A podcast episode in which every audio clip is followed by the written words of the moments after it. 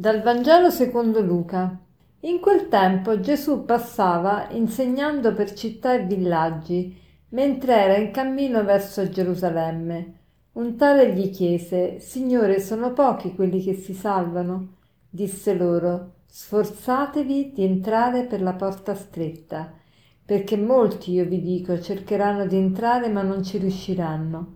Quando il padrone di casa si alzerà e chiuderà la porta, voi rimasti fuori comincerete a bussare alla porta dicendo Signore aprici, ma egli vi risponderà Non so di dove siete.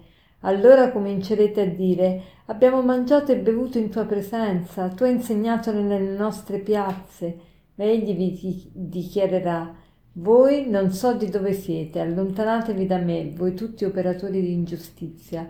Là ci sarà pianto e stridore di denti quando vedrete Abramo, Isacco e Giacobbe e tutti i profeti nel regno di Dio, voi invece cacciati fuori. Verranno da oriente e da occidente, da settentrione e da mezzogiorno, e siederanno a mensa nel regno di Dio. Ed ecco vi sono ultimi che saranno primi e vi sono primi che saranno ultimi. Gesù va per villaggio e città e insegna Ecco, il suo ruolo è proprio quello di maestro e allora un tale gli chiede, Signore, sono pochi quelli che si salvano? E Gesù risponde con una frase un po' enigmatica, cercate, sforzatevi di entrare per la porta stretta. Sforzatevi di entrare per la porta stretta. Se la porta è stretta vuol dire che dobbiamo, dobbiamo un po' dimagrire, cioè dobbiamo fare a meno di tante cose, dobbiamo togliere, eliminare, liberarci di ciò che ci ingrassa, di ciò che è di più, di ciò che ci appesantisce e, e poi potremo entrare. E poi però dice anche molti, io vi dico, cercheranno di entrare ma non ci riusciranno. E poi dice eh, voi rimasti fuori comincerete a bussare alla porta dicendo Signore apici, ma egli vi risponderà non so di dove siete. E voi direte ma noi abbiamo mangiato in tua compagnia e lui ripeterà non so di dove siete. Ecco, veramente avremo tante sorprese. Noi tante volte siamo sicuri che alcune persone sono sante, altre persone secondo noi non lo sono, ma noi non possiamo giudicare nessuno. Sappiamo soltanto una cosa, che Dio vuole che tutti siano salvi e che giungano alla conoscenza della verità, perché lo dice proprio nella Sacra Scrittura. C'è un passo che proprio eh, nella prima lettera a Timoteo, al capitolo 2, versetto 4, dice proprio così, Dio vuole che tutti gli uomini siano salvati e arrivino alla conoscenza della verità.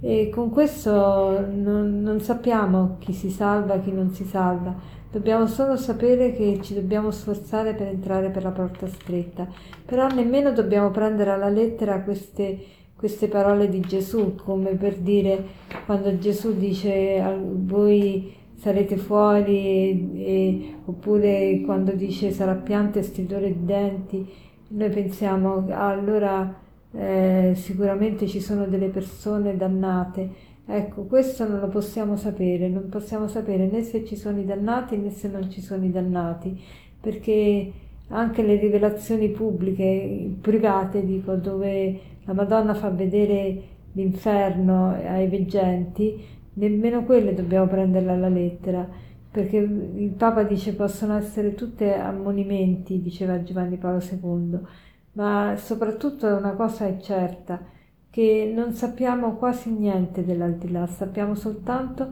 che dobbiamo sforzarci di entrare per la porta stretta, questo lo sappiamo e tutto il resto lo lasciamo a Dio. Anzi, qui Giovanni Paolo II nel libro Varcare le soglie della, della speranza dice che tanti si domandano ma l'inferno c'è, non c'è, sarà pieno, sarà vuoto, che c'è l'inferno e siamo sicuri che c'è l'inferno. Se sarà pieno o sarà vuoto noi non lo possiamo sapere. E dice la Chiesa non si è mai pronunciata in merito. Questo è un mistero veramente inscrutabile tra la santità di Dio e la coscienza dell'uomo. Il silenzio della Chiesa è dunque l'unica posizione opportuna del cristiano.